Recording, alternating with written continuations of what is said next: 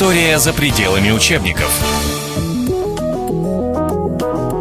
Друзья, это программа «История за пределами учебников». Очередной цикл, посвященный историческим личностям. Этот цикл мы ведем вместе с Кириллом Андерсоном, кандидатом исторических наук, доцентом факультета политологии МГУ. Кирилл Михайлович. Уинстон Черчилль, тот самый любитель сигар, обладатель таких брылистых щек, делающих его похожим на бульдога, любитель армянского коньяка, наш партнер по второму фронту, наш союзник в годы Второй мировой э, войны, премьер-министр Великобритании. Ну вот, собственно, все, наверное, что может сказать обычный обыватель об этом человеке. Э, этого явно недостаточно. Начнем с самого начала. Давайте. Э, ну, э, Черчилль э, обладает притягательностью – Э, на фоне других политиков его времени, и тем более политиков современных. Притягательность или харизма? Э, ну, я предпочитаю слово притягательность. Потому что, э, если посмотреть на фотографии, да, особенно на фотографии mm-hmm. последних лет, вот это суровое лицо, оно, ну, не сказать, что производит такой радушие, скорее отталкивающее впечатление или впечатление дистанции, да? Значит, понимаете, э, он был, пожалуй, одним из немногих исключений среди политиков. У политиков принято следовать заповеди Макиавелли. Государь не может не обладать ни одной добродетелью, но он обязан делать вид, что обладает ими всеми. А Черчилль был хорош тем, что он не скрывал своих недобродетелей. Он, в общем-то, был любителем не только коньяка, он больше любил виски. К коньяку он пристрастился чуть позже, но это был краткий период, все-таки он перешел на виски. Он курил, он был груб, а, он был вызывающий дерзок. А, то есть он не пытался изображать себя поймальчика, он не пытался изображать из себя джентльмена. А, и на фоне даже политиков его времени, ну, скажем, Ллойд Джорджа, а, Чемберлина, которые выглядели как настоящие английские аристократы, хотя были выходцами из буржуазной семьи, а, он, будучи аристократом, вел себя ну, совершенно, скажем так, вызывающим, эпатирующим образом. И в этом была его сила, потому что другие играли – ну, тогда еще пиарщиков было мало, и политтехнологов было мало, и имиджмейкеров вообще не было.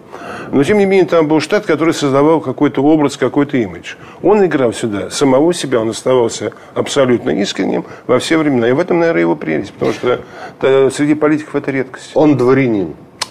Более того, а, он не просто дворянин, он потомок герцога Мальборо. История его семьи – это тоже отдельный э, рассказ, э, достаточно любопытный. А, впервые о Черчилле э, становится известно во время английской революции 17 века. Был некто Уинстон Черчилль, это предок Уинстона Леонарда Спенсера Черчилля, который был роялистом, то есть сторонником короля.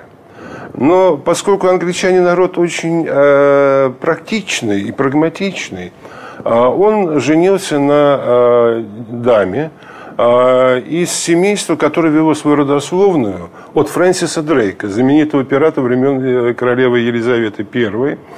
Э, семья была на стороне парламента – но, тем не менее, несмотря на политические разногласия, они э, Мир, мирно уживались. Да? А взлет начинается с дочери Арабеллы Черчилль, дочери Уинстона Черчилля. Арабелла, видимо, тоже в честь э, пиратских историй назвали. Э, не, не берусь судить, но, в общем, звучит вполне по-пиратски. Mm-hmm. Хорошо для потомка, для потомка Фрэнсиса Дрейка. Арабелла была женщина, девица, вернее, извините, девица Э, невзрачная, никакими внешними прелестями не отличалась. Но она была в свите э, короля Якова II, который вернулся, ну, была реставрация стюартов после, после Кромвеля, после республики. А, и во время охоты она умудрилась э, очень удачно упасть с лошади. А поскольку, видимо, у нее были, были нехватка денег, и на нижнее белье не хватало, то она как-то упала очень удачно перед Яковом II, а, который в нее... Рассмотрел, а, рассмотрел во время падения, да. Что, в общем-то, привело к появлению даже трех или четырех, ну, они, конечно, были незаконно рождены, но, тем не менее, отпрысков. Арабелла помогла своему брату Джону Черчиллю в его карьере. Больше, правда, помогла потом жена Джона Черчилля. Это некая Дженнингс, Сара Дженнингс, которая была ну, ближайшей компаньонкой принцессы Анны, которая со временем становится королевой Англии. А те, кто смотрел, знает спектакль «Стакан воды», вот как раз это Сара Дженнингс, это молодая дама, которая своего мужа проталкивает дальше. Благодаря э, влиянию на э, Анну, э, Мальборо сначала, он, правда, получил от Якова графство, графское достоинство, от нее он получил герцогское достоинство. И, в общем-то, отличился в войнах с французами и с голландцами – Самая выдающаяся его победа была при деревне Бленхейм в Австрии. И ему было пожаловано герцогство, герцогский титул. Плюс к этому ему подарили э, поместье э, Вудсток. Э, это было приблизительно ну, где-то полторы-две тысячи акров. Это было огромное поместье. Плюс к этому очень приличную сумму ну, практически 10% валового дохода Британии того времени, как единовременная выплата на обустройство его поместья. А, правда, не все у него шло гладко, потому что в какой-то момент он решил отойти от Вильгельма Маранского и от Анны, встать на сторону э, их оппонентов. А, его обвиняли в государственной измене, но доказательств не нашлось. В чем его обвиняли и были доказательства, то, что он, э, скажем так, армейскую казну немножко путал со своим карманом. Ну, бывает. То есть, видимо, материальной помощи да, не было да, недостаточно? Да. Вот, да. А, то есть, это, в общем, была еще... Э, и вот, э, собственно говоря, э, Уинстон Черчилль был потомком этого Джона Мальбора, герцога Мальбора, сэра Джона. А, и родился он в том поместье, которое было построено его предком. Поместье называлось Бленхейм в честь той самой большой победы, которую он одержал. Но победа была большая, небольшая, но, по крайней мере, из нее сделали большую победу. И он родился там. Э, родился в эпоху индустриализации, да? Ну, уже не то, что индустриализация. Он родился в 70, 1874 году. Это Очень... викторианская еще. Это викторианская. А Англия? Англия, да. Это королева Виктория еще до 1901 года на престоле. Это э, период могущества Англии. Она фабрика мира. Это самая богатая самая влиятельная. Это империя, над которой никогда не заходит солнце, потому что ее территория разбросана по всему свету. А отец Черчилля был человек очень своеобразный. А, и, в общем-то, многое в поведении Черчилля, я думаю, объясняется генетическим и не только генетическим влиянием, но и влиянием его отца. Грубиян? А, он э, исходил из принципа, что э, надо идти на пролом. Он не стеснялся в средствах. А, он, а, кстати, жена его, мать э, Уинстона Черчилля, тоже была женщина очень э, решительная. Она была американка. А, и, кстати, э, во время войны Черчилль выяснил, что они с Рузвельтом в каком-то там дальнем-дальнем колене имеют общего предка. Что они были родственники. И, в общем-то, отношение к Америке у Черчилля всегда было еще связано с, с отношением к его матери. Мать была потрясающе красивой женщиной с повадками пантеры – то есть это сильная хищница, хищница сильная пробивная женщина, которая э, обладала очарованием, которая э, была хорошо начитана, разбиралась в музыке, то есть была душой компании, но при этом она была пантерой. Э, ее отец американский миллионер, спекулянт – любитель э, женщин, скаковых лошадей и хорошего вина, а, она, э, и у нее еще были индейские корни. Она была смуглая, потому что, видимо, это наследство от этих... В общем, такая дикарка, да? Дикарка, да, но очаровательная дикарка, э, совершенно пробивная. Как же она охмурила-то? Я просто хотел бы напомнить, что со времен войны за независимость между вообще большая часть населения Америки недолюбливает а англичан, да? Англичане недолюбливают. И англичане недолюбливают. То есть, понимаете, э, англичане в ту пору смотрели э, на Америку как ну, на свою бывшую колонию, как на неких провинциалов, у которых была масса недостатков, но было одно достоинство. Они были, как правило, богатые. А, и что привлекло Джанет э, к Радольфу Черчиллю, трудно сказать, но они поженились, причем родители Рэндольфа Черчилля были против этого брака, потому что ну, они аристократический род, да? они потомки герцога Мальборо. Э, правда, папа Рэндольфа был третьим сыном седьмого герцога Мальборо, то есть, конечно, там уже немножечко э, все Но это, статус все равно, Но да? статус сохраняется. И тут, и тут э, жениться... Э, на простолюдинке, по сути. На, да, еще бог с ним. Это же биржевой спекулянт. Это маклер. Это же биржевой спекулянт. Это американец. А, но, в общем-то, Рэндольф настоял. А, правда, это было обставлено еще одним условием его отца, что он должен сначала пройти в парламент – Потому что политика для джентльмена дозволенное занятие. Есть вещи, которыми джентльмен никогда не должен заниматься. Это в, в, в табу, так сказать, в, в кодексе чести джентльмена. Во-первых, джентльмен ничто не должен делать профессионально. Он может быть писателем, он может быть художником, он может быть кем угодно. Но это должно быть это хобби. хобби. хобби. Это не должно быть источником доходов. Политика допустима. Это политика допустима, тем более, что э, где-то до 1910-12 годов члены палаты общин не получали вознаграждения. То есть это была бесплатная работа на общественных началах, поэтому позволить мог себе только тот человек, у которого был досуг, а чтобы был досуг, нужны деньги, иначе не поберешься.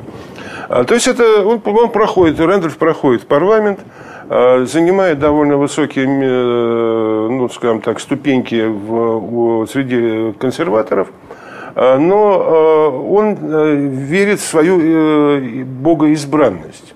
Он уверен, что он лучший человек на свете, что он всемогущ. А это приводит к конфликтам с теми, кого он сам называет старой бандой консерваторов. Вожди уже старенькие, молодым дороги не дают. И он, получив пост канцлера казначейства, то есть министра финансов, решает пойти в атаку вот на эту старую банду. Ну, старая банда оказалась э, зубастой. зубастой. Плюс к этому есть тактика, можно не, не валить противника, а подождать, пока он сам споткнется. На посту министра финансов таких возможностей было более чем достаточно.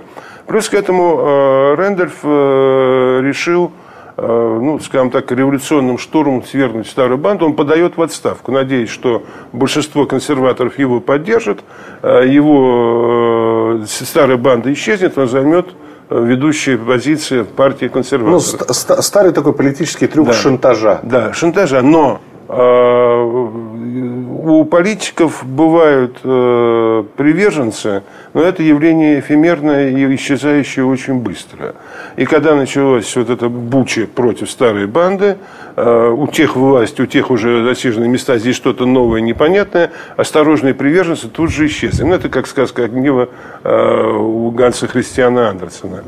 А, и Рэндольф, в общем-то, впал в депрессию. Депрессия, кстати, была Э, характерно для семейства Черчилля, даже говорили о черной собаке Черчилля, то есть периодически э, и тоже Черчилль, Уинстон Черчилль впадал э, в депрессию. И отец умер, когда как раз Черчилль только-только закончил школу и поступил в военное училище. Отец умер довольно рано, он остается с матерью на один на один. Мать ему, правда, помогает и очень активно способствует его карьере, что, в общем-то, в традиции семейства Черчилля Арабелла, Сара Дженнингс, они все помогали своим мужьям, причем так направляли иногда очень энергично. Но про юного Черчилля можно сказать, что он, э, давайте традиционное английское или американское выражение, родился с серебряной или золотой ложкой а, во рту? Нет. Да? Во-первых, его очень не любила бабушка. Во-первых, он родился неприлично. Бабушка за это его не полюбила. Неприлично. Он родился во время великосветского раута в поместье его бабушки, то есть в поместье э, герцога Черчилля в Бленхейме. То есть начались схватки? Начались схватки. Мать не успела дойти до приличной комнаты и родила в гардеробной среди шуб. А эта бабушка, ну это же испортила весь вечер. Бабушка была очень э, недовольна, и она долгое время боялась, что э, рыжий Уинни, он был рыжим, огненно рыжим, и его в семействе звали Уинни, что он унаследует титул герцога Мальборо и поместье. Но, к счастью для бабушки и, к счастью для Уинстона Черчилля, у его дяди, то есть старшего брата э, его отца, в конце концов родился сын. Наследник. Наследник. Потому что в противном случае титул и поместье переходили бы к Уинстону Черчиллю, А, но тогда мы бы не, не имели политика, потому что он бы стал бы уже сразу пэром, членом палаты лордов и не мог бы принимать участие в политике. Ну хорошо, но ненавидеть за то, что ребенок родился в гардеробной, а что? Ну, может быть, она просто еще больше благоволила к старшему сыну, а не к младшему раздолбаю Рэндольфу.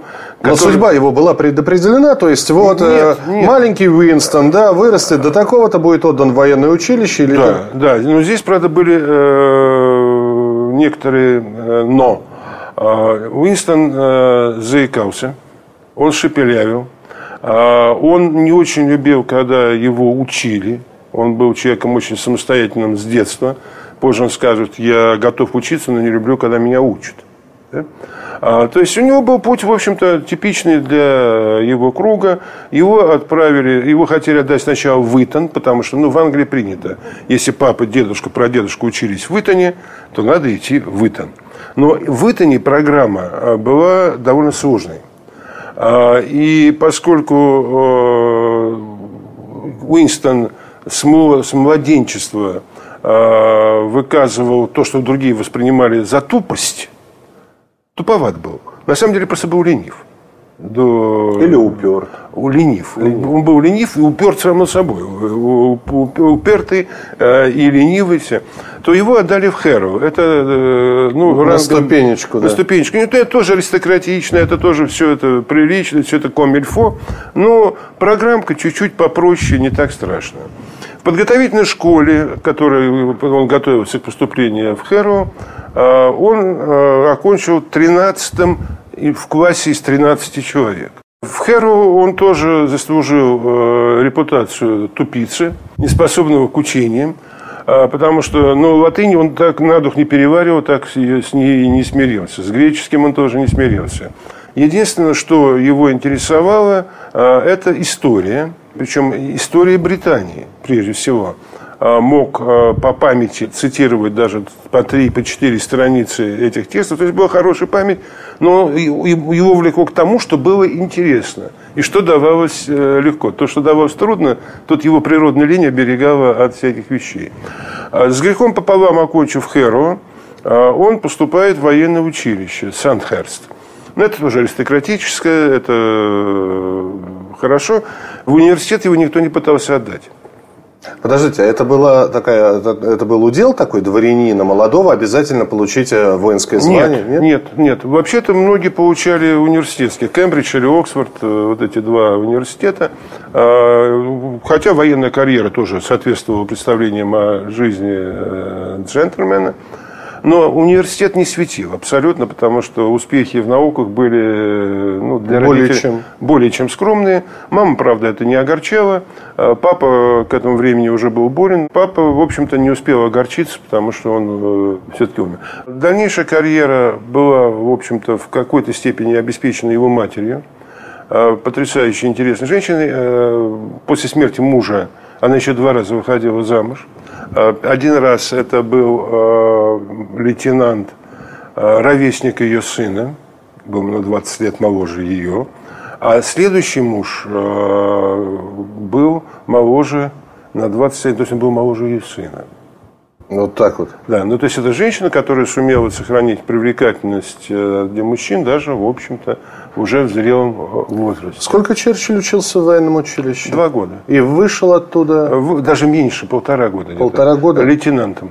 Лейтенантом английской э, кавалерии. И английской кавалерии. Это какой был год? А это был, э, сейчас скажу, 90... 1890... 94 приблизительно. Так, нет, даже ранее. Да, где-то 90, 90 год. И вот э, сейчас, чтобы подвести первую часть к логическому завершению. Итак, молодой человек, достаточно амбициозный, в возрасте там, 20 лет, да, 19-20 лет, э, отпрыск дворянского рода, наверное, не нуждающийся в деньгах, ну, в общем, тоже нуждались. После смерти отца там, конечно, ситуация немножечко стала хуже. Но, по крайней мере, он ему не настолько, чтобы идти на паперть, просить деньги или что-то еще. И вот он лейтенант э, английской кавалерии. Вопрос, что дальше? Да? Перед ним стал какой-то выбор? Или уже э, я не знаю, во время службы Черчилль понял, чем он хочет заниматься? А, в общем-то, думаю, что именно во время службы. То есть рутинная гарнизонная служба его мало интересовала. И он воспользовался не без помощи матери первым подвернувшимся случаем. А именно, это был как раз, по-моему, 96-97 год. Шла война Испании с кубинцами, которые боролись за свою независимость. И Черчилль сумел через маму добиться того, что он отправился туда, Э, в качестве военного корреспондента от одной английской газеты. Причем э, это было довольно сложно сделать, поскольку Англия не хотела вмешиваться в этот конфликт и посылать лейтенанта, в общем-то, не хотели. Он взял отпуск за свой счет. Ну, вернее, даже не надо было за свой счет. Кавалерийским офицерам в ту пору в Англии полагался пятимесячный отпуск раз в год. Неплохо. Чтобы, Пол, чтобы полгода отдыхать, да, полгода, полгода работать. И он отправился э, на Кубу. А, оттуда он слал, а, он поехал как наблюдатель, плюс к этому частным образом как, ну, как фрилансер, а, поехал как корреспондент, слал корреспонденции, попал даже под один раз под обстрел, за что испанцы наградили его орденом Красного Креста. А, начал писать корреспонденции, пристрастился к сиесте после обеденному отдыху, пристрастился к рому и пристрастился к сигарам, с которыми он уже не расставался всю свою жизнь. Вот давайте на этом остановимся. Это была первая часть программы об Уинстоне Черчилле, которую мы делаем в рамках нашего проекта «История за пределами учебников» а, с Кириллом Андерсоном и с дальнейшей историей сэра Уинстона Черчилля мы продолжим знакомиться уже в следующих выпусках нашей передачи. История за пределами учебников.